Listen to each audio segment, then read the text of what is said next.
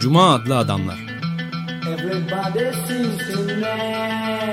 Hazırlayan ve sunanlar Halil Turhanlı ve Ömer Madra.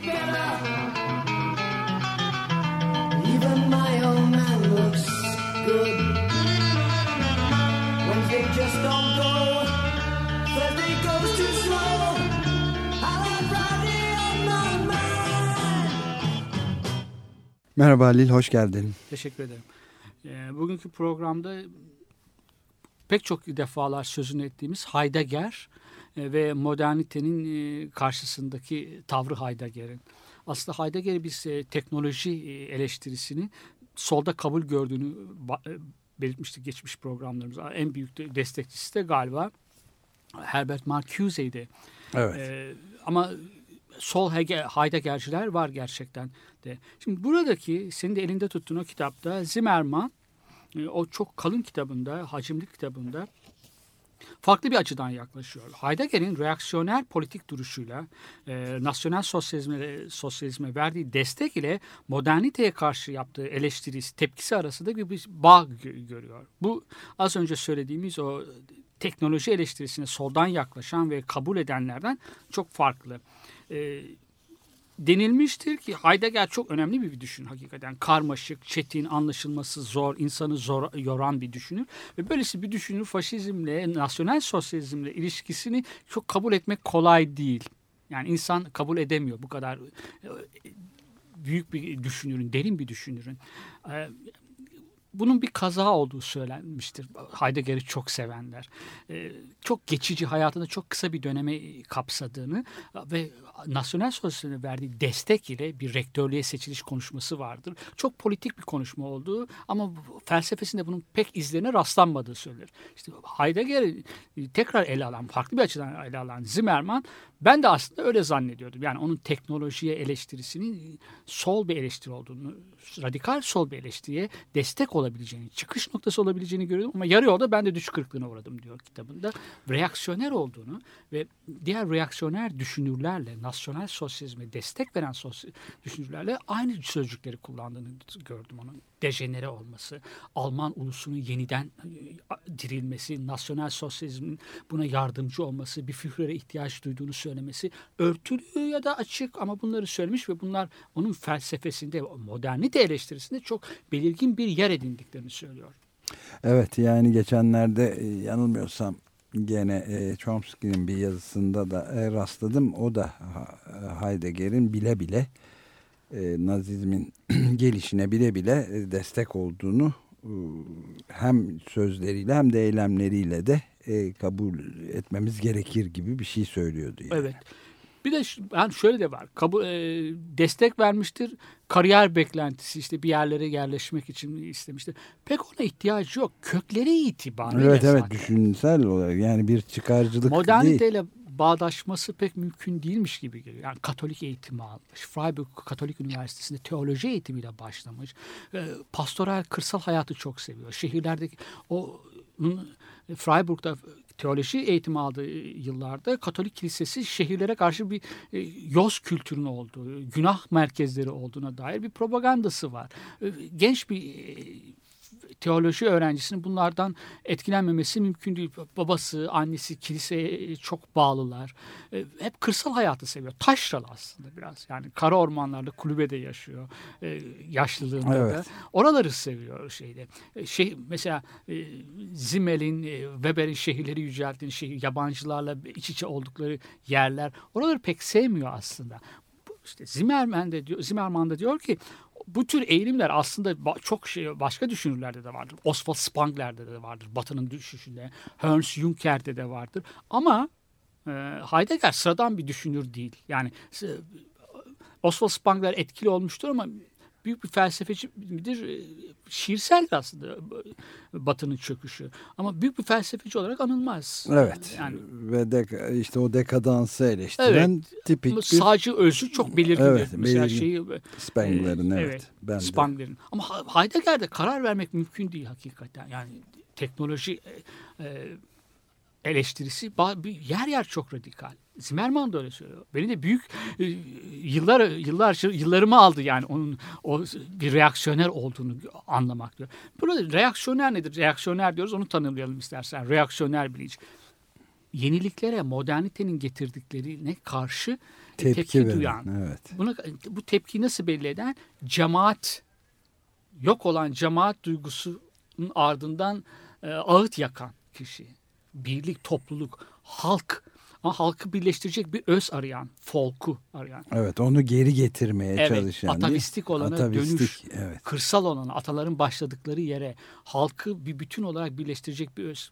Ne yazık ki kimi zaman da bu ırk oluyor. Dil e, ve ırk etnik bir öz, bir temel halkı birleştirecek bir temel. Bu tamamen kozmopolitliğe karşı. Şimdi Alman felsefesinde Sonradan da milliyet tabii. Bu E, tabii, yani ulus devletin kuruluşunda ulus da, devlet. Evet. e, ulusçu e, ideolojilere geçiyor. Şimdi Almanya'da aydınlanma geleneğinden yararlanan, ondan etkilenen düşünürler var. Başta da Kant, Kant'ın kozmopolitliği, e, Hegel aydınlanmadan etkilenmiştir. Gerçi Prusya'nın ideologu olmuştur ama filozof olmuştur ama e, Napol e, Napolyon'u desteklemiş ama aydınlanmanın ve Fransız devriminin getirdiklerinden de çok etkilenmiştir. Heidegger öyle değil. Aydınlanmaya karşı, rasyonalizme karşı, teknoloji derken bir endüstrileşme, sanayileşme bir de e, rasyo- bilim ve rasyonel- rasyonelliğin hayata egemen olması. Bunlara bir de bir şeyi açığa çıkarma. Bunun a- Grek e, dünyasında, Yunanlılarda buluyor. Onun aslında modernite eleştirisinin kökleri Heidegger'in metaf Batı metafiziğiyle e, hesaplaşması. Batı metafiziği üretim metafiziğidir diyor. Bir şey ancak üretilmişse vardır. Bir şeyin varlığı ancak üretilmişse el yordamıyla, elle ve araçlar kullanılarak ortaya çıkarılmışsa onun varlığından söz edilebilir. Ve bunun kökünde Yunanlara e, kadar dayanır. Her ulusun her halkın belirli bir e, ruh hali vardır. Kendine özgü bir ruh hali. Ve buna e, tarihsel olarak buna iyi tepki verirlerse içinde bulundukları o ruh halini aşarlar. Ya da o ruh halini iyi bir biçime sokarlar. Kendileri için olumlu bir gelecek çizerler kendilerine. Yunanların yaygın olan ruh hali Di- dinozosçu kültürde de ifadesini bulmuş olan e, huşu, hayret içinde kalmak. Çünkü tanrılara çok yakındılar. Göğün ateşine çok yakındılar. Göğün ateşi onları yakacak kadar ona ya- yakındılar diyor. Gözleri kamaştı. Evet, d- d- dinozorcu kültür. Ama bu kültüre öyle yanlış bir tepki verdiler. Apolloncu kültüre geçtiler. Her şeye biçim vermeye, bir, bir, bir dünya, biçim vererek dünya yaratmaya çalıştılar. Burada bir aksaklık var. Şimdi diyor 1920. yüzyılın başlarında özellikle 1930'larda Alman ulusu gelişen teknoloji karşısında bir kendine özgü bir ruh, bir ruh hali edindi. Bu da Yunanlarda hayrete düşmüşlerdi ama Almanlar dehşete düştüler diyor. Tanrıların kaybolduğu bir dünyada dehşete düşmüşlerdi. Bir de onun çok sık kullandığı bir terim var. Sıkıntı, endişe, kaygı anlamlarına gelen angst. Angst. Almanlar e, bu ruh halini aşabilmeleri için buna bir tepki vermeleri lazım. Şey, bu üretimden alet kullanarak yapılan şeyden başka bir üretim tarzına geçmeleri lazım Almanların diyor e, e, Heidegger. Şimdi burada üretim için üretim, üretim insanlar alet kullanarak her şeyi kolaycılıkla yapmışlardır. Objeler ortaya çıkar, nesneler ortaya çıkarmışlar. Ama hem kullandıkları aletlere bağımlı olmuşlardır hem de bu aletler kullanarak ortaya çıkardıkları nesnelere bağımlı olmuşlardır. Şimdi insan bir köle gibi olmuştur diyor. Burayı burada bakıyorsun insan yabancılaşmıştır, ruhu yoksullaşmıştır.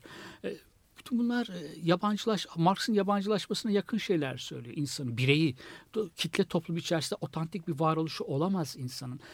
Herkestir o diyor. Birey herkesin içerisine karışmıştır. Buraya kadar çok güzel hakikaten söyledikleri. Ama bundan sonra Almanlar yeni bir üretim tarzı bulmaları lazım. Yeniden bir örgütlenmeleri lazım. Almanlar için yeni bir dönem başlatmaları gerekir. Bunu kim başlatacak? Nasyonel sosyalizm bunun bir umut verebilir. Burada umut olarak görüyorum ben nasyonel sosyalizm diyor. Şimdi bireyi bu kadar yücelttikten sonra vay herkes herkesin herkes ya da hiç kimsedir. Evet. Kitle toplumunu küçümsüyorsun. Bireyin e, yok oluşundan, asimile oluşundan, bireyin ezilmesinden, e, silinmesinden yakınıyorsun. Bir yandan da nasyonel sosyalizmi kurtarıcı olarak görüyorsun. Bir En tane- büyük kitle toplumunun en büyük oy, Evet. manipüle edicisi olan oynatıcısı olan bir Evet. nasyonel sosyal nazilerden üstelik bir de top yani silah yeni bir üretimden de top dökülmesini anlıyor herhalde. Çelik. Dünyayı, bütün Almanya'yı e, dökümhaneye dönüştürmüşler. evet. Evet. Burada ama burada Ernst Jucker gibi mesela birisinden o dönemini çok iyi görmüştür. Hem işçi hem askerdir diyor.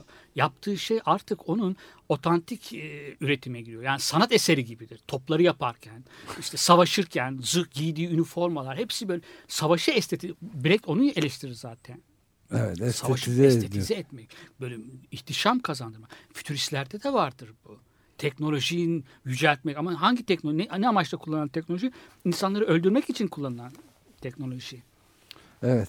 Şeyde de var. E, Heidegger onları e, o kadar çok şey görmüyor. Yani eleştiriyor. Ben en iyi ben kavradım Almanya'nın durumunu diyor. Kurtuluş içinde e, objesiz üretim yapan, e, objesiz üretim dediği ya da otantik üretim dediği sanata yöneliyor. Sanat da geçmedi. Almanyaları e, yeni bir e, devreye bu içinde bulundukları o teknolojinin yarattığı dehşet duygusundan kurtaracak yeni bir üretim gerekli Almanlara.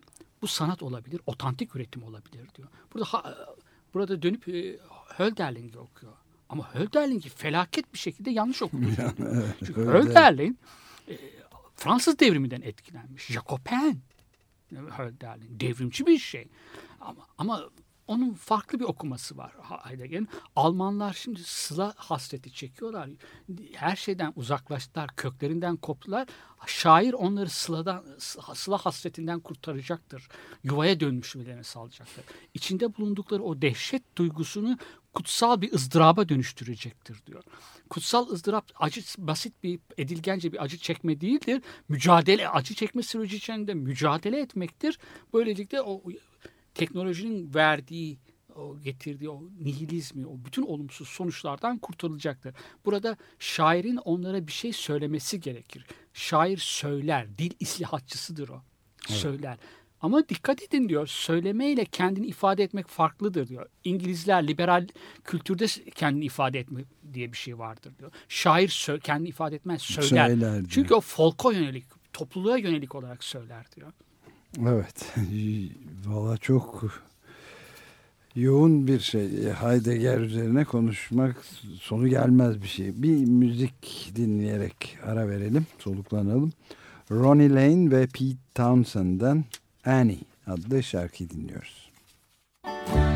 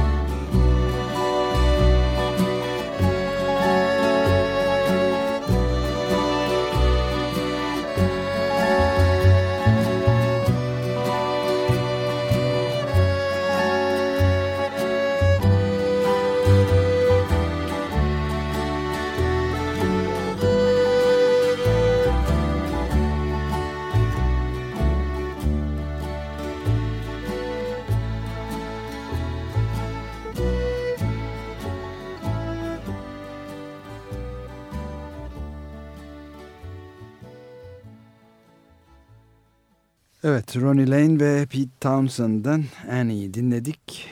Ee, Ronnie Lane Small Faces grubundan, Pete Townsend de malum The Who grubunun ön plandaki elemanı ikisinin e, bir aradaki çalışmasından da böyle bir sada çıkıyor işte. Evet, Cuma Adlı Adamlar programındayız. 15 dakikası geçmiş olan programımızda Heidegger üzerinde biraz konuşmaya çalışıyoruz. Halil Turhanlı ile ben Deniz Ömer Madra. Elimizde de Paradigma yayıncılıktan yayımlanmış Tuğla gibi bir kitap var. Michael E.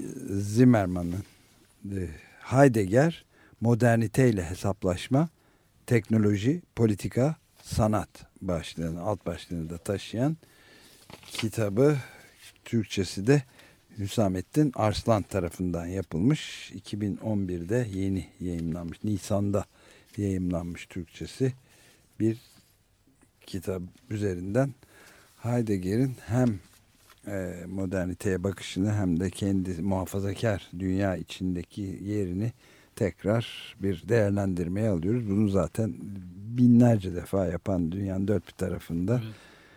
Düşünürler var. Biz de onların arasına katılıp bu muhabbete birazcık bir yerinden girişelim dedik. Çok kolay bir şey de değil. Heidegger hakkında karar vermek. Çok zor bir. Olumlu yönleri de çok. aslında. Evet. Yani, e, modern dünyanın bir eleştirmeni. Sert bir eleştirmeni aslında. Bir de, e, naturalist antropolojiye karşı çıkıyor. Çıkış noktalarından bir tanesi o. Yani insanın alet yapan bir hayvan olarak tanımlayan ve onun e, ayırt edici özelliği olarak tanımlıyor naturalist antropoloji. İnsan bu kadar çok zor koşullar altında var olabildiyse bu onun alet yapma ve aletleri kullanabilme yeteneğinden e, kaynaklanmıştır. Modern teknolojide bilimden yararlanarak çok sofistike aletler yapıyor. Yani bilime dayanarak tasarlıyor, dizayn ediyor aletleri ve insan o kadar akıllı ki hem bunların dizaynını yapıyor hem de bunları çok ustaca kullanıyor ve ustaca orada da kalmıyor. Devamlı yeni aletler yapabiliyor insan. İşte bu insanın hayatta kalabilme e, yeteneğini gösterir, gücünü gösterir. Aynı zamanda insanın çok e, doğadaki en zeki canlı olduğunu da gösterir diyor. E, Naturalist antropoloji. Heidegger'in buna itirazı var. İnsanın alet yapan hayvan olarak tanımlanması çok şey değil diyor. İtibar edecek bir şey değil. Ben insanın belirleyici özelliği olarak görmüyorum onu diyor. Bir de insanın bu zeki olmasının tek başına bir, bir kanıtı sayılamaz diyor. Yani bunlar bu sadece gerçeğin bir yönü e, şey yapabilir, yansıtabilir, bize verebilir diyor. Peki onun söylediği ne? Onun eleştirisi daha şu- demin de söylemeye çalıştım. Yunanlılara dayanıyor. Yani aslında Platon'la birlikte başladığını söylüyor. Üretim metafiziğinin. Şimdi üretim metafiziğinin Platon'la ne ilgisi var dersen Platon'un formlarının daha sonra da Hristiyanlığın tanrı düşüncesinin hep eze, ede- ezeli bir şey. Yani hep var olan, ölümsüz, çok sağlam bir temele dayanan, bir öze dayanan bir açıklama getiriyorlar. Ve mağaradaki ve diğer felsefesinde de bir zanaatkar gibi düşündüğünü ve tarifler verdiğini, tanımlar verdiğini söylüyor Platon'un. Heidegger'in dikkat ilgisini çeken Sokrat öncesi felsefe. Yani üretim, metafizik, üretim metafiziğini eleştirdiği aslında bütün metafizik, genel anlamda Batı'nın metafiziğini eleştiriyor. Batı'da demin de söylemeye aktarmaya çalıştım e, Zimmerman'dan kalkarak. Yunanlardan itibaren Batı'da bir şeyin varlığını kabul edebilmek için onun üretilmiş olması, ortaya konmuş, oradan çıkmış olması gerekiyor. Aksi takdirde bir şeyin varlığını tanımazlar. Mesela şiir için objesiz üretimdir diyor. Önemli olan da bu. Herhangi bir şey ortaya çıkmıyor ama bir dil. De, linguistik yenilenme, kültürel e, yenilenme, dirilme, canlanma onu önerirken öncelikle dili e, e, öne sürüyor. Çünkü dil bir araç değildir. Yani teknikte kullan, te- teknolojik olarak kullandığın araçlardan farklı gündelik hayatta e, ihtiyaçlarını dile getirmek için ifade etmek için söylediğin dil araç olabilir. Ama şairin dili öyle bir dil değil. Araç Evet. bir dil değil. Folka yöneldiği, folka yön, yön gösterirken, folkun ruhani rehberi olurken şair gündelik dili kullanmaz. Araç olan bir dil kullanmaz. Zaman ötesi bir dil kullanmak zorunda tabii. O zaman Çok mistik aslında burada Evet. söylediği şeyler. Yani e, aşkın. aşkın evet transandantal bir durum var. Yani hem zaman hem mekan ötesi Evet. Yani kozmik bir şey adeta. Evet, adeta doğru. evet. e, şa- araç olmadığı için de e, insanlar dili e, kullanmazlar. E, e, dilde dilde yaşarlar diyor. Dil onları sahip olur. Dil, dil onlara sahip olur. Dil önceden geliyor insanlardan önce geliyor yani dil, Heidegger için. Tabii bu e, burada doğru mu söylendi? Yani her yorum yanlış yorumdur. Harold Bloom'un dediği gibi. Evet. Bir düşünürün hele, hele e, Heidegger gibi bir düşünürün de tabii ki yanlış anlama hakkı fazlasıyla var. Yani e, fakat buradan çıktığı sonuç e, az, az önce de belirtmeye çalıştım. Hölderlin'i milli ulusal şair falan gibi görmeye başlıyor. Alman romantizminde öyle bir şey var. Yani Nazilere e, e, malzeme e, sağlayacak bir şairler, yazarlar çok. Düşünürler de çok. Almanya'nın şöyle bir şeyi var aslında. E, Ulus olma süreci geç olmuş. Uzun bir döneme Evet yansımış. prensiplerin Yas- e, bir araya gelememiş. yayılmış. Evet. Ve o dönem boyunca da hep ulusçu ideolojiler işlenmiş Alman halkına. Ee, ulusçu olabilmen için evrenselciliğe karşı olman gerekir öncelikle. Yani evrenselciliği, ev, aydınlanmanın evrenselciliği ne kadar kötülersen o kadar etkili bir ulusçu e, bir propaganda yapmış olursun. Almanlar da bunu yapmışlar. Alman düşünürler. Hepsinde var. Yani Fichte'de de var. Bütün Alman romantiklerinin çoğunda var. Ha, İşte Bunlar daha sonradan Nazilerin e, çok yetki, yetenekli düşünürleri, entelektüelleri pek yok. Ama propagandalarında gerçekten romantiklerin bir kısmını kullanmışlar. kullanmışlar. Evet. Heidegger sıradan bir şey değil, propagandist falan değil. Bir, çok önemli bir düşünür. Karmaşık düşünce dünyası olan birisi. O, o da romantik e, yazında, romantik edebiyatta kendisine dediğim gibi şey buluyor. E, e, kaynak buluyor. Bir de Almanya'nın şöyle bir şeyi var. Yani sanayileşme, endüstrileşme geç başlıyor ama çok hızlı ilerliyor. 1920'lere geldiğinde çelik üretimi falan İngiltere'dekinden fazla Almanya'da, Avrupa'da en fazla. Yani e, hızlı sanayileşmenin e, çok demografik sonuçları da e, hızlı oluyor. 1920'lerde artık Alman nüfusunun büyük bir çoğunluğu doğduğu yerde yaşamıyor. Şehirlere göç ediyorlar ve şehirlerde yoksul, işsizler de var, işçiler de var. Çok hızlı gelişen bir işçi hareketi de var Almanya'da. Ve Almanya'da orta sınıflar ancak e, liberal görüşleri e, savunuyorlar. Yani o şeyler reaksiyoner dediğimiz düşünürler şeyde de var, e, Heidegger'de de var. Ne Manchester okulu ne de Bolşevikler diyor. Yani ne kapitalizmi ne de şey e, sosyalizmi. Hatta üretimde üretim araçlarının sahip değiştirmesi falan üretimin de- daha iyi olması anlamına gelmez diyor. Daha farklı bir üretimin örgütlenmesi, Nazilerin yapacaklarını Evet. üretim örgütlenmesi. Yani işçiyi sanatkar haline, işçi e, sanatkar haline getirmek, fabrikada sanat eseri yaratmak. Junker'den etkilenerek söylediği şeyler. E, ama bunların hepsi tabii yanlış. Nazilerin e, öyle bir şey amaçları yok. Bir ortak nokta var. E, e, örgütlü emeğe karşılar insanlar. İşçi sınıfının hızlı gelişmesi Almanya'da biliyorsun 1915 ile 23 yılları arasında Sovyet devrimini destekleyecek tek devrim Avrupa'da Almanya'dan geleceği düşünülüyor. Evet, Çok da güçlü hakikaten Evet. Spartakistler, sosyal Ee, demokratlar. Evet şimdi onu söyleyecektim yani Rosa Luxemburg ve Karl Liebknecht'in e, Evet. başını çektiği müthiş kuvvetli bir e, hareket var yani işçi hareketi, emekçi hareketi. Üstelik teorisi de e, Evet. sağlam. Evet. Sosyal onu demokratlar da şey, e, parlamentoya giriyorlar. Weimar anayasasını Evet. yapıldı. Yani ço- çoğulcu bir e, yönetim şeyi, liberal bir dönem e, başlıyor. Ama 1919 ile 1933 ar- yılları arasında anayasanın yapıldığı ve Hitler'in e, iktidara geldiği dönem arasında. Ama Alman halkı Hitler'i seçiyor. Şimdi e, bu kadar demin söylediğim gibi ulusçu pro- propagandanın geniş bir zamana yayılmış olmasını Alman halkı biraz içselleştirmiş aslında. Etkisi var. Orta sınıflarda, alt orta sınıflarda. Bir enflasyon var. E, Varlıklarını, bir- birikimlerini kaybeden bir sınıflar. Bu sınıflar çok korkaklar, korkarlar ve bu tepkileri de çok şeydir. e, Reaksiyonları da tutucudur. İşçi sınıfının iktidara gelmesinden, Bolşevikizmin Almanya'ya yayılmasından korkuyorlar ve Hitler'i kurtarıcı olarak görüyorlar. Yani Alman halkının se- seçimle geliyor. Da- Darbe yapmıyor Hitler. E, Böyle bir şey de var. Darbe deniyor ama Darbe deniyor ama sandıktan çıkıyor. Hayır yerden. hayır deneme olarak Evet. bir darbe girişimi Ha, evet, yapıyor. o olmayınca seçim Ama yani şey e, bir ahane darbesi başarısız. Weimar yönetimine son veren o Hitler'in seçilmesi. Tabii, yani tabii. şeydi. Diyeceğim bir tutucu bir yönü var. Alman, yani o düşünce Alman halkı arasında ya- yaygın bir şekilde e, kök salıyor. E, çok da tutu böyle e, Heidegger çapında onun e, kalibresinde olmamakla birlikte pek çok da düşünür bu düşünceleri ifade ediyorlar. Yani reaksiyoner düşünceleri, Hitler'in işine yarayacak, Hitler'i destekleyecek düşünürler. E, Napolyon savaşlarından beri de. Yani Fichte'nin mesela çok ateşli nutukları vardır. Ulusal birliğe çağıran Herder'in, Fichte'nin, Fransız devriminin düşüncelerini benimsemiş olanlar dahi e, sonra Napolyon savaşları sırasında ulusçu bir ideolojiyi benimsiyorlar. Evet geçiş kolaylıkla olabiliyor. Bir ara daha verelim. Ve şimdi Mazzy Star'dan Still Cold adlı şarkıyı dinleyerek devam edelim. You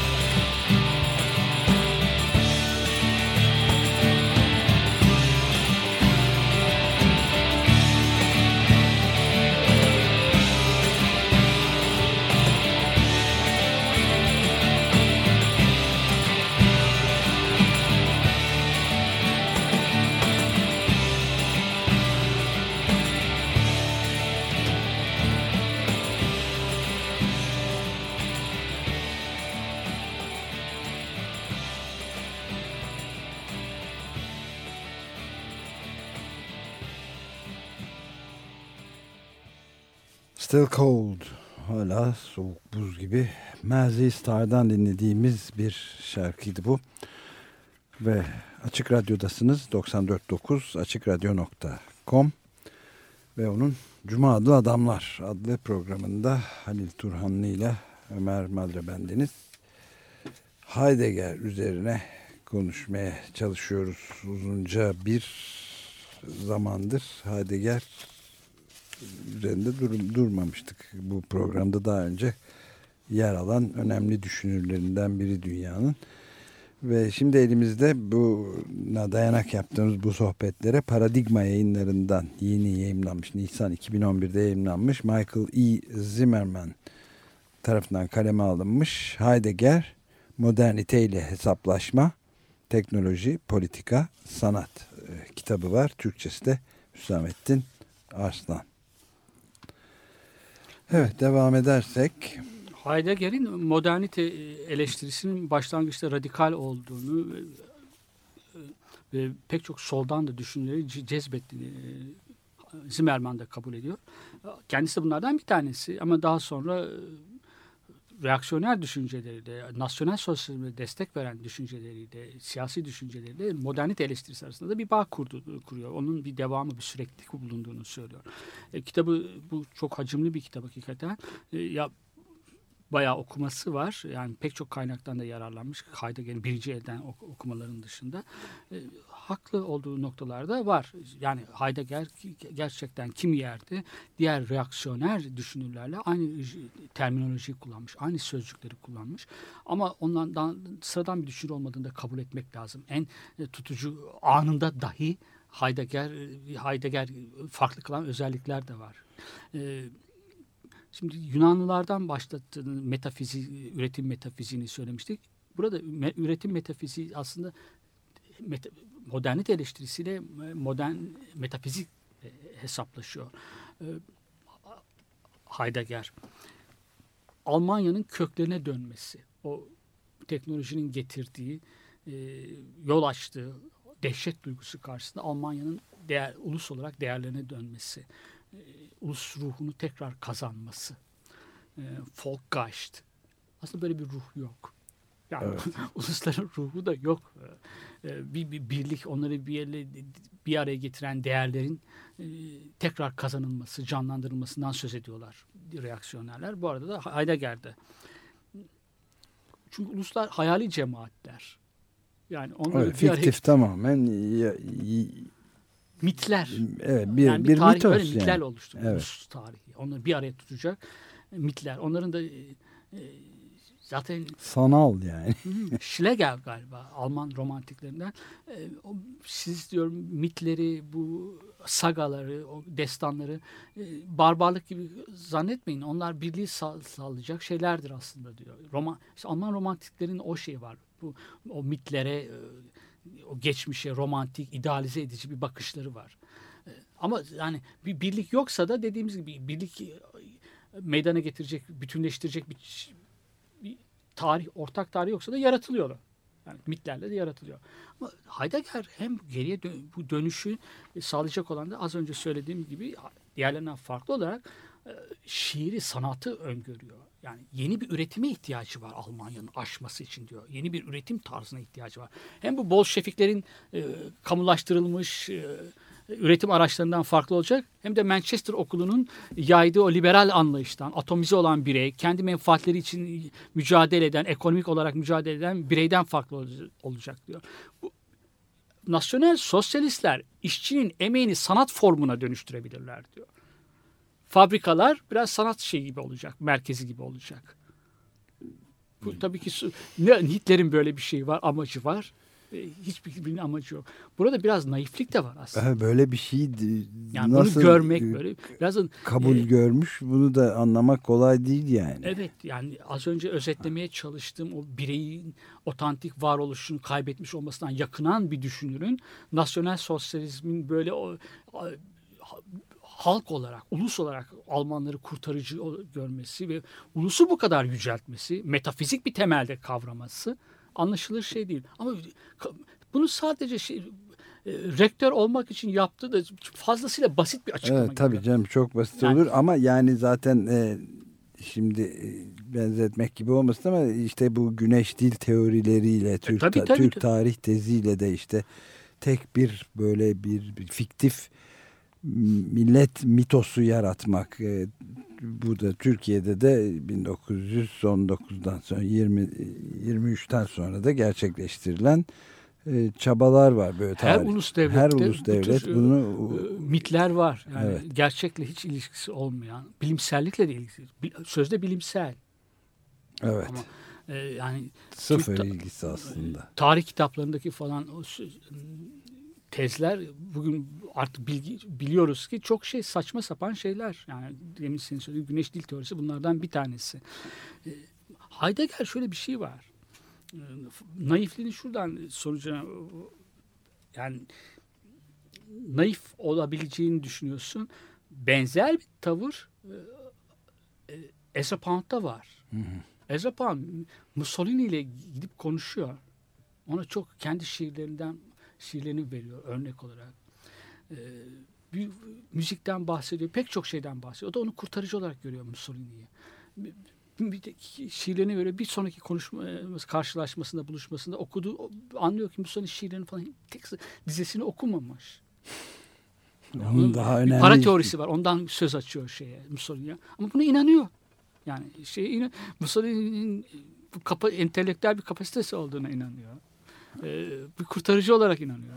Ya belki de e, böyle bir e, kapasitesi de belki vardır şimdi görünmüyor pek ama yani onunla uğraşacak bir durumda olmadığı da apaçık ortada adamın politik ve büyük kudret Evet. e, hırsları açgözlülüğü o yönde gelişen bir adam onu görmemek imkansız gibi geliyor insana. Hitler'de biraz daha da az Mussolini'den. Mussolini belki sosyalist bir geçmişi var. Evet.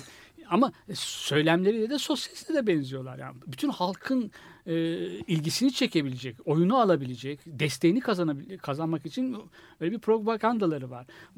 Ve tabii çok önemli de bir e, şeyden e, mağduriyetten de e, Evet. kalkıyor. O çok önemli bir nokta tabii. Bütün Evet.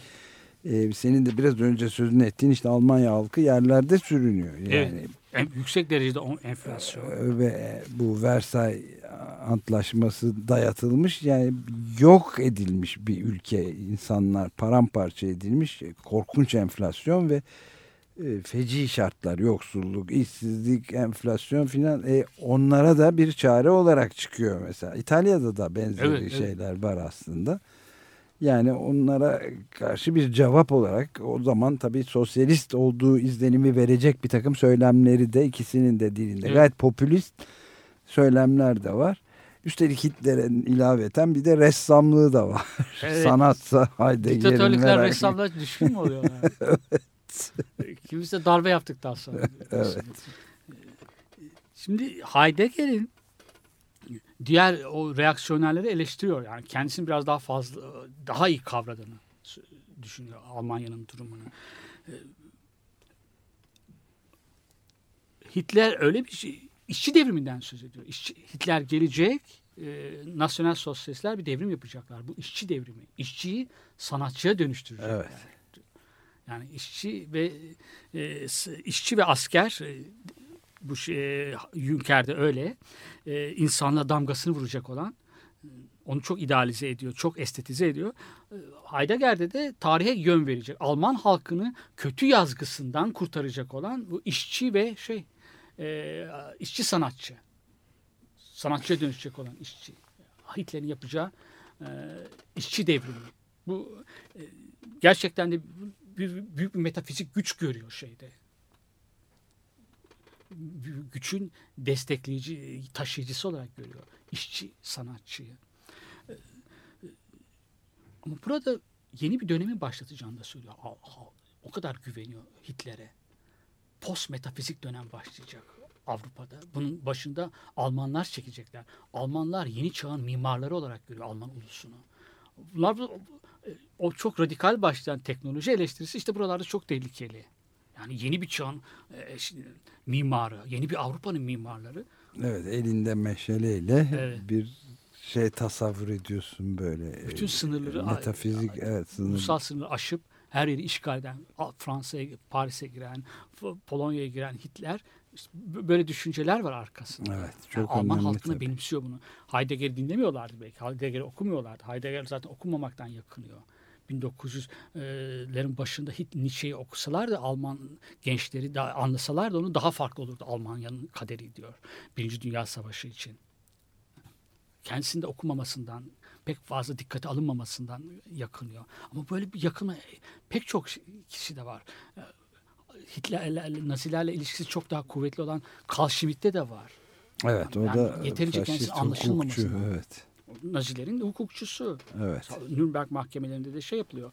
Ya, e, sorgulanıyor mesela ama mahkemeye çıkarılmıyor.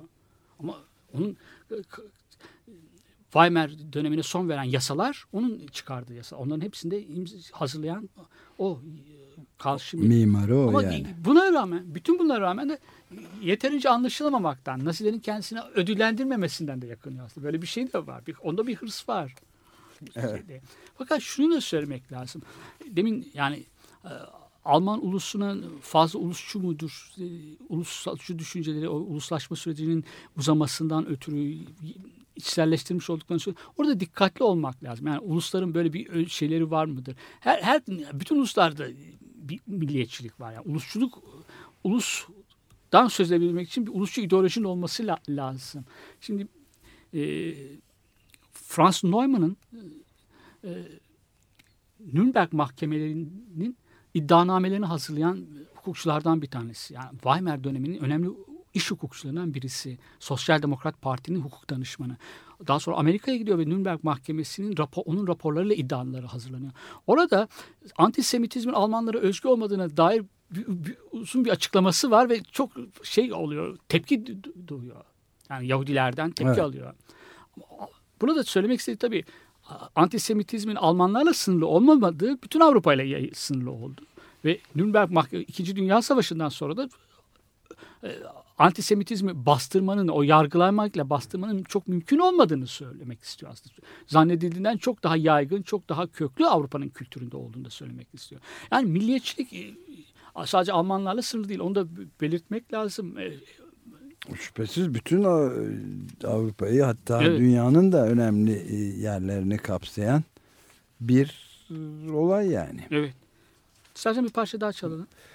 Evet çalalım. Şimdi çalacağımız David Crosby'den Too Young to Die.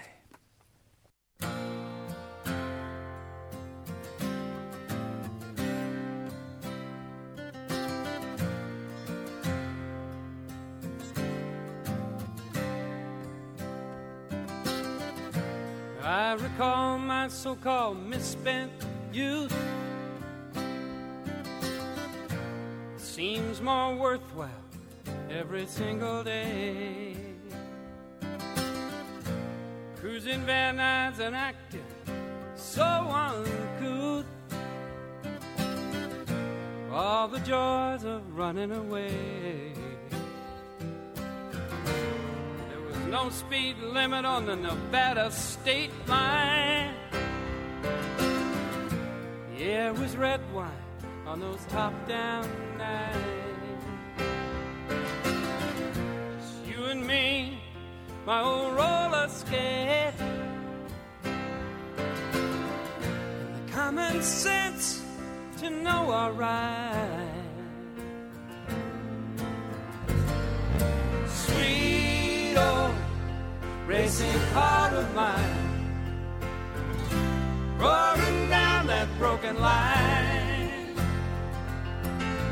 I've never been so much alive. Too fast for comfort, too low to fly, too young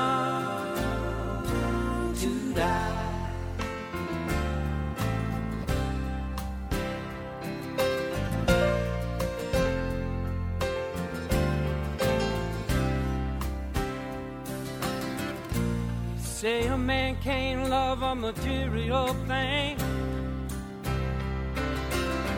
with aluminum skin and a cast iron soul. But they never heard your engine sing. Now this peace losing control.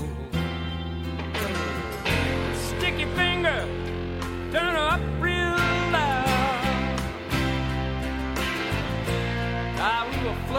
catastrophe. Doing everything that's not allowed. Life didn't come with a warranty for you and me.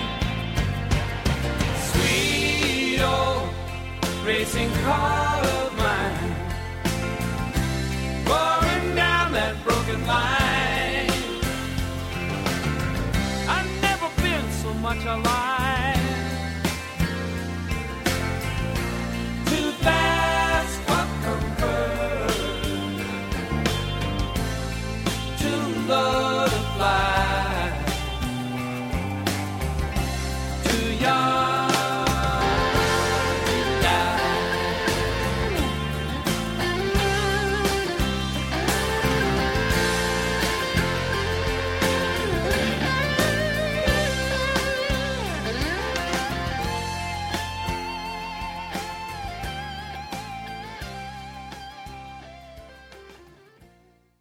Evet.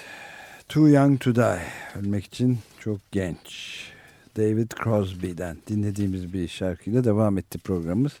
Programımız Cuma Adlı Adamlar Açık Radyo'dasınız ve Heidegger üzerinde bir şeyler konuşmaya, tartışmaya, yorumlamaya çalışıyoruz. Halil Turhanlı ile bendeniz Ömer Madra. Evet. Zamanımız da bitmek üzere birkaç şey daha ekleyelim ve noktalamış olmuyoruz aslında. Sadece e, kısmen değinmiş oluyoruz ve büyük bir ihtimalle döneceğiz Heidegger'e. Evet. Bitecek gibi bir konuda değil. Şimdi şarkıdan önce anons etmeden önce sen de söyledin Almanya'nın Birinci Dünya iki savaş arasındaki Almanya'nın çok felaket bir sefalet içinde olduğunu yerlerde sürünüyor dedin hakikaten. Ve aşağılanma da var. Evet, bir de tabii, o da tabii. çok önemli. Haysiyet ki. meselesi de çok önemli. Hı. Yani büyük bir Savaş e, adaletsizliği evet ve bayağı e, haysiyet de bu gibi yerlerde çok önemli bir e, temel teşkil ediyor tabii. Hı hı. Meşruiyet kazandırıyor yani bu Hitler filan gibi insanların da ortaya çıkmasında ve başı çekmesinde bir arka plan şeyi var tabii. Evet. Fakat şöyle bir şey geldi şimdi aklıma. Birinci Dünya Savaşı'nın sonunda Almanlarla e, anlaşmaya zorlarken onlardan savaş tazminatı alıyorlar. O zaman genç, çok genç bir iktisatçı olarak İngiliz hükümetinin danışmanı e, Keynes. Keynes evet. Bir programda değinmiştik. Bu kadar çok yüklenmeyelim onlara. Tabii. İkinci bir savaş çıkar sonra diyor Keynes. Altında kalırsınız diyor. Çok öngörmüş o teknik olarak. Avrupa ikinci bir savaşa yaşayacak bu diyor. Bu kadar büyük savaş tazminatı almaya zorlarsak Almanları ekonomileri çok kötü bu savaşın bir nedeni savaş çıkabilir diyor. İki savaş arasında gerçekten de halk da savaşı istiyor. İkinci bir savaşı istiyor. Yani e, çok fazla körüklemene gerek kal yok. Ama entelektüeller de tabii yangın üzerine şeyle gidiyorlar. Benzin döküyorlar. Evet, e, tabii. tabiri caizse. Yaygın bir savaş özlemi var Alman halkında. O kendi ezilmişlik olmaktan ötürü bir kez daha göstermek kendini ve sık sık pol- politik gerginlikler e, e, iç düşman yaratma şeyi dostlar içte düşman yaratmak dost ve düşman ayrımı yapmak e, Carl Schmitt'in en büyük şeyi de odur karar veren birisi olması lazım yani hukuk anayasa normlarının ötesi üstünde de bir Üstünde karar veren bir- olması. o da evet. Füh- Führer'in gelişi işte onu hazırlıyor zaten burada ama sadece Carl Schmitt değil, neo-Kantçılar da birçok üniversitelerde e, kürsü sahibi olan neo-Kantçı filozoflar, düşünürler de, felsefeciler de e, savaşı körüklüyorlar. Mesela, yani Kant'ın düşüncelerini e, Almanya'nın halihazırdaki politik durumuna uygulayalım diyorlar. Böyle bir projenin içerisindeler. O Ernst Juncker e, mesela Alman halkının e, bir düşün, yazardır ama sadece bir yazar değil aynı zamanda düşünürdür de. Hmm, Alman halkının dayanışmasını sını- sınayacaktır bu savaş diyor. Bir, bir sonraki savaş, yakındaki savaş. Nasıl dayanışabileceğimizi gösterebilirim ona. Çelik gibi yani kuvvetlenerek çıkacağız savaştan. Evet, Alman kol kola halkı. omuz omuza. Evet. Evet. Ee, bütün bu reaksiyoner düşünceler e, e, savaşın e, yani zaten o çok ön- büyük bir öngörüsü var. Keynes'in söylediği ye- yeni bir savaşın nedeni olabilir o ekonomik çöküntü. Bunun da üzerine giderken gider, reaksiyoner düşünürler gerçekten savaş e, geliyor. Heidegger de bunların arasında yer alıyor. Yani büyük bir e, büyük ölçüde çünkü dili biraz dili büyük ölçüde onlara benzediğini söylüyor Zimmerman. Evet çok e, daha devam edebiliriz. edebiliriz, peki. edebiliriz. E, Bir de e, Heidegger tabii diğerlerinden farklı olduğunu söylemiştik. Heidegger şiir ruh rehberi olarak özellikle Hölderlin'i e, görüyor. E, Felsefe yapmak eve dönüşmektir. Yani sıla hasreti çekmektir diyor şeyde. E, Heidegger. Filozoflardan çok artık bunu da bunu söyleyecek olan şairdir. Şairin söylemesiyle ev yuvasına döndürebilir Alman halkını diyor. Folk bir başlangıç yapacaksa bu başlangıçta bir yol haritasını çizecek olan onlara dil islahatçısı olarak şairdir. Dilini de kaybetmiştir Alman halkı. Yani Latince mesela Alman halkı örnek birilerini alacaksa Krek, Kreklerdir, Yunanlılardır. Alman halkının yozlaşması evet üretim Kreklerde başlayan Apolloncu eğilimle başlayan e, her şeyi biçim verme tutkusuyla, üretme tutkusuyla başlayan üretim metafiziğidir ama Roma Romalıların da çok büyük etkisi vardır Almanların yozlaşmasının, Latince'nin Almanya'ya girmesinin. Peki ben e, bitirirken bir şey de sormak istiyorum. Yani günümüzde bugün Martin Heidegger'in bir e, önemi düşünür olarak e, günümüzde 21. yüzyıla e, nasıl e, özetlenebilir dersek moderniteye karşı bu e, getirdiği eleştirinin temeli mi Aa, esas iki, olarak? iki Heidegger var bence. Bir Zimmerman'ın söylediği, bizim de bu programda tutucu çehresiyle Heidegger var. Bir de soldan okunan bir Heidegger var. Yani teknoloji eleştirisini. e, bir kısmı ama o soldan eleştiri Heidegger'in bir yönünü görmezlikten geliyor gibi geliyor. Evet. Yani onun talebesi olan e, Marcuse. Evet. Marcuse bir dönem Heidegger unutuyor. Siliyor defterden. Evet. Ama ya Heidegger, yazdıkların içerisinde Heidegger'in düşünceleri var ama Heidegger'in adı geçmiyor. Evet yani tek boyutlu insan mesela Heide, Evet. Heidegger'in de Marx getir- oldu Marx kadar olduğu kadar Heidegger de Evet, var onun için. Çok evet. doğru söyledi. Değil çok, mi? çok evet doğru yani söyledi. öyle bir yabancı. Ama Heidegger'in adı yok orada. Evet.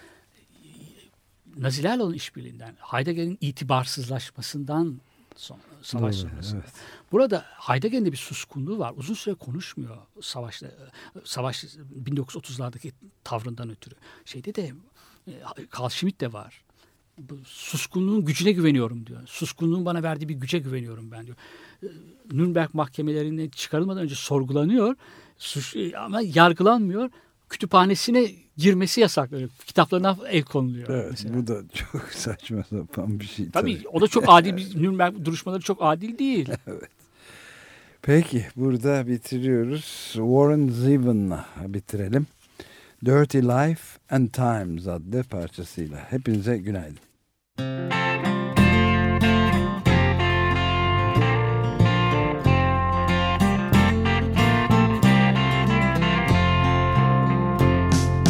Someday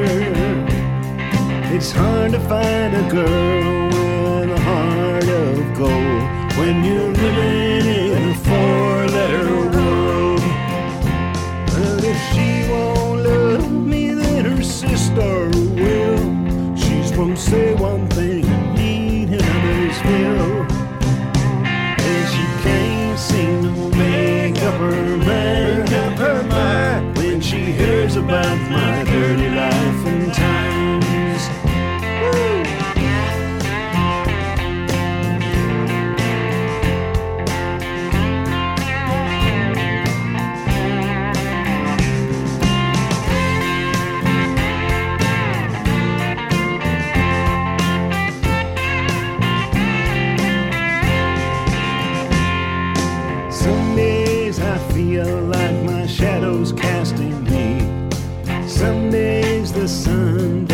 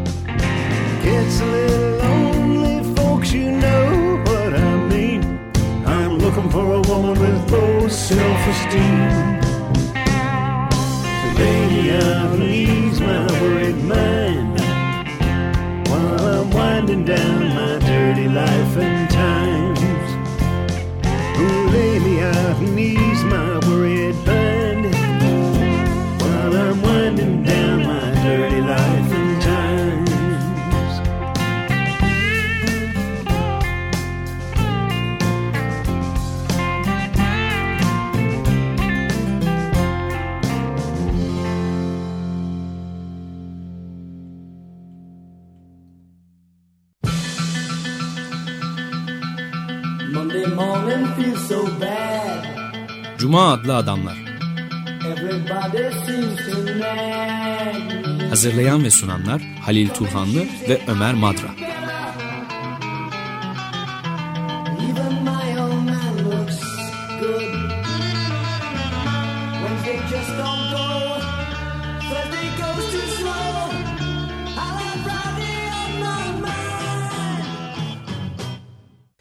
Açık Radyo program destekçisi olun bir veya daha fazla programa destek olmak için 212 alan koduyla 343 41 41